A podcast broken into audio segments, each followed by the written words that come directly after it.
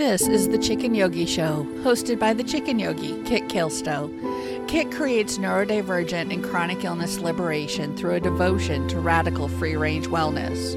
Look for wellness as unique as you are and find your own path with the Chicken Yogi Way. Learn more and receive a free gift when you subscribe to their newsletter at chicken yogi dot com. And now, today's show.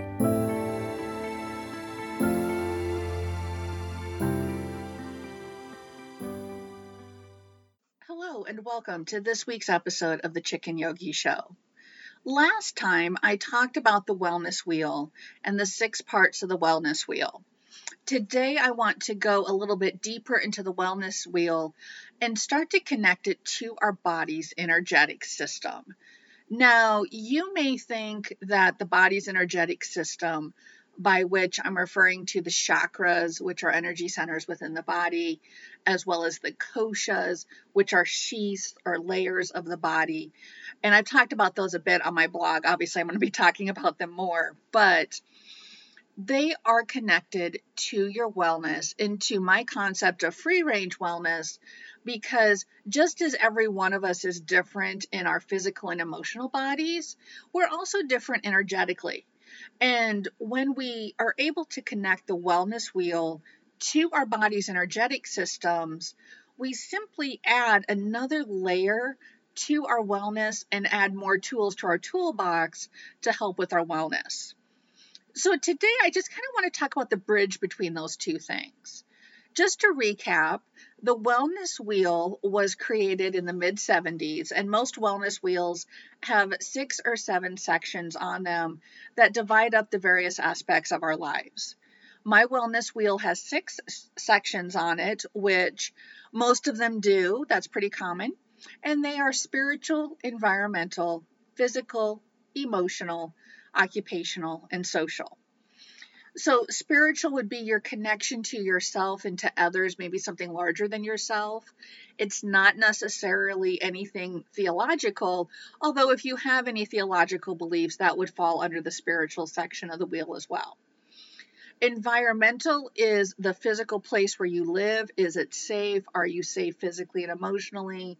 Are you safe from climate change? Are you safe from environmental contaminations? But also kind of the energy of that environment. Do you live with other people? Are you able to get the space and, and support that you need? That's all environmental. The physical section is your physical body. The emotional section is your emotions or your mental health. Occupational would be How, what your job is, if you have a job, whether you're self-employed, whether you work for somebody, what that work is, how you support yourself. Are you able to financially support yourself? Regardless of your income source, is an amount that you can safely live on. That's all occupational. And then finally, social would be your social networks, which would be both online and offline. It would include family, friends, chosen family, basically the people you connect with. Each one of these sections, as I went through them, I'm sure you're starting to think, well, you know, yeah, I can change that, or no, I really can't affect that. And we'll say like the environmental section. It is not easy to move. Even if you have financial means, even if you're able to move from your area, you don't have family, job obligations, um, in my case, a farm with, with farm animals. If if you need to move because maybe the legislative, legislative environment where you live is not being conducive to your health and liberty, they, you know, that's not an easy thing to do even for somebody with means. And so that would be a very good example of something that is not within your control or not easily within your control. And the goal of the wellness wheel is to find those things that are within your control that you can actually change, but also understand which things are not in your control and what you cannot change. Because I think too often when it comes to health and wellness, there is a toxic positivity out there that if you just think the right things, if you have willpower, then everything will be absolutely wonderful. And it's so much more than willpower or thinking positive. There's a lot of socioeconomic factors around. So When we take a look at that wellness wheel, we take a look at our wellness as a whole. However, I firmly believe that each section of that wellness wheel can then expand out into its own wellness wheel. What do I mean by that? Well, because I'm about to launch Unscramble It, which is free range work-life wellness or free range work-life balance, let me take the occupational wheel as a great example. So if we think about some fancy three D graphics or some fancy um, animations, what we would like to see would be one section of the wellness wheel. So in this case, the occupational section. Let's pull it out of the wheel. So take a bite out of that donut. And then we're going to expand it into its own wheel. Because if we look at our occupational health, there is, again, there's the social, the spiritual, the environmental, the physical, the emotional. And then in the occupational wellness wheel, I replace occupational with financial. So there's the social aspect of what you do, how you interact with your coworkers, how you network with other people in your industry. There's the spiritual aspect of what you do. How does it work with your connection to yourself and to others? Is it with honor or within line with any theological beliefs you have? Are you doing something that is morally good according to your own morals and ethics? Environmental, where you work. Is the environment good for you? Are you dealing with sensory overload? For example, if you work in a call center, that's very overloading um, sensory-wise because there's a lot of noise, a lot of conversations. Do you have good ergonomics if you have a desk job? Is the temperature fine, not too hot, not too cold? Those of us who have worked in offices know all about either having the hot desk or the cold desk. That sort of thing. That's your environment. Physical, again, is the ergonomics good? Are you subjecting yourself to repetitive um, motion injuries? Are you able to work with your sleep schedule? Are you able to get up and move around? Or are you tied to your desk for eight hours a day? Emotional. How does your work affect your emotional health? Again, your interactions with your coworkers, your interactions with your customers. If you are neurodivergent, if you do have complex post-traumatic stress disorder, is that related to your work? How does that, how does that affect your work? All of that's the emotional aspect. And then because the entire wellness wheel is talking about your occupation, that last slice is financial. Are you being paid what you worth, what you're worth? Are you being paid a living wage? Does your job allow you to take care of the necessities of life and then some? And so if we expand it out and we could, you know, theoretically just keep going infinitely with these wellness wheels. Take the financial section. Well, okay, how does that compare with your peers? How does that allow you to exercise your spiritual beliefs? How does that affect your environment? For example, where you live, are you renting an apartment? Are you not making enough to maybe make a down payment on a house? Are you living in one area of a town versus another?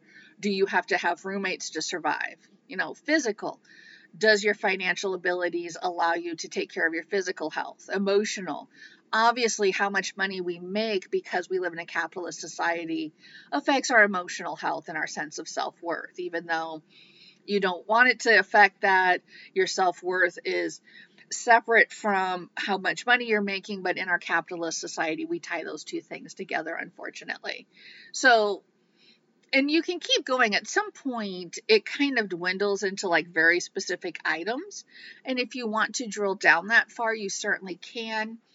But for the purposes of my work and for helping you find wellness, I simply drill down one level. So we've talked about the occupational section of the wellness wheel. Then we take the emotional section of the wellness wheel, pull that piece out, blow it up, and look into each of those six areas in more detail. Same thing with the physical, environmental, spiritual, and social. Why do we do this? It sounds like a lot of work. It seems like a lot of work. It's going to take a lot of introspection on your part. Why would we want to do something like this? Because as I've been saying, we are not one-size-fits-all people. And that means that our answers to wellness are not one thing and that's it. So there's not one thing that will fix, for example, any issues with our occupation or with our financial health. There's not one thing that's going to fix our environment. If anything, something that we have learned, especially since, you know, twenty twenty, is that everything is interconnected and everything has many facets. And so by digging down with our wellness wheel in, in turning each section into its own wellness wheel, we can really look at everything holistically. Free ranging our wellness means investigating every nook and cranny, investigating every corner, turning over every rock to find the things which help us. So, you know, I'm thinking of my chickens when they're out foraging, you know, they're They're looking in leaves, they're pecking at the ground, they're, you know, looking for little bits of food that were dropped or looking for worms or bugs. And we may not want worms or bugs, but we're certainly looking for the little nuggets of information that will help put pieces together for us and help bring us into a state of radical wellness. And this also is where the wellness wheel starts to combine with our energy system. If you are not familiar with chakras, there are seven chakras in the body. And so with those seven chakras, they are energy centers.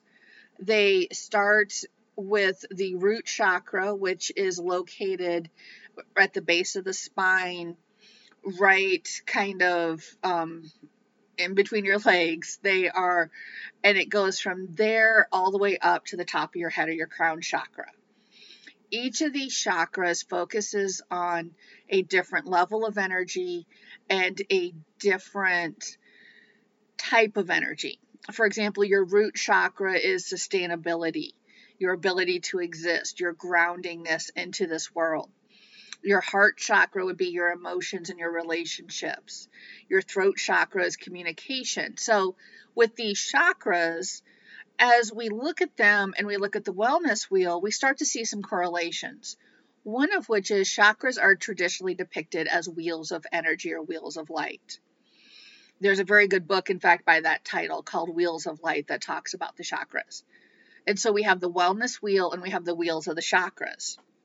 In addition, the chakras move energy through the body. They move energy through our energetic system, but they also kind of expand into the energetic or the spiritual realms. Just like our wellness wheel expands itself, each section expands itself into another full wellness wheel. There are six sections in my wellness wheel. The seventh would be the wheel itself in its entirety. There are seven chakras. And you can actually align each chakra with a section of the wellness wheel. And that's something that I'm going to go into in more detail in future um, shows. And so there's a great connection there. And as we look deeper into the wellness wheel, we can start to see the energy. For example, again, going back to that root chakra, the groundingness. Do you have your basic necessities met? Food, clothing, shelter. Well, that would be, you know, your physical part of the wellness wheel. That'd be your environmental part of the wellness wheel. Your heart chakra, how are your relationships? Well, that would be social and emotional. Might also include spiritual. So you can see that there's many dimensions to the chakras and many dimensions to the wellness wheel. And as you explore each one in more detail, you really get through all those areas. And so we have this wellness wheel. We want to keep these wellness wheels moving smoothly. We don't want any section to be dented or flat. We don't want one section to be really small and the rest to be really big. And so that kind of makes a bump, you know, if, if you were to actually envision that as a wheel that is rolling. And so when you start to make those connections, you really start to get at not just the traditional health and wellness aspects of finding that free range wellness, the things that you commonly think about when we think about health and wellness, but you also get into the energetic layers. And again, especially for those of us who are chronically ill, for those of us who are neurodivergent, that really starts to help put some pieces together for us It really helps us to provide us with additional tools, additional things to focus on, and additional ways to really bring out our own wellness and create our own path to wellness. And so, you know, I think what I want to leave you with today is simply that the wellness wheel itself is more than just a wheel. It correlates to our chakras, it correlates to our body's energy system. It also correlates to the koshas, but that's another conversation. Um, we'll connect, I think I'll do that in the next show. I'll connect the chakras to the koshas. And when we think about it, it becomes an actual tool, something that you can really use, much like a carpenter would use a hammer or a drill, um, or a fancy, you know, miter saw box, something like that, that you can really start to use to look at the various aspects of your wellness, figure out what is within your control, what can you start to make changes on, and what might those changes start to look like, and also what is not within your control. In other words, what do you have to deal with, or what do you possibly have to shift if you are able to do so by changing locations, changing environments, changing actual major aspects of your life. Um, and again, if you can't, sometimes you can't. There's some socioeconomic issues that are complex enough that even if you try to make some changes, that sometimes that those changes really don't come through. So I just want to leave you with that thought. I know we're starting to get a little bit of esoteric um, things in here. So I just kind of wanted to let you think about the different ways the wellness wheel shows up in our lives and in our energetic system. I really want to encourage you to check out the Chicken Yogi Club at club dot chicken yogi dot com.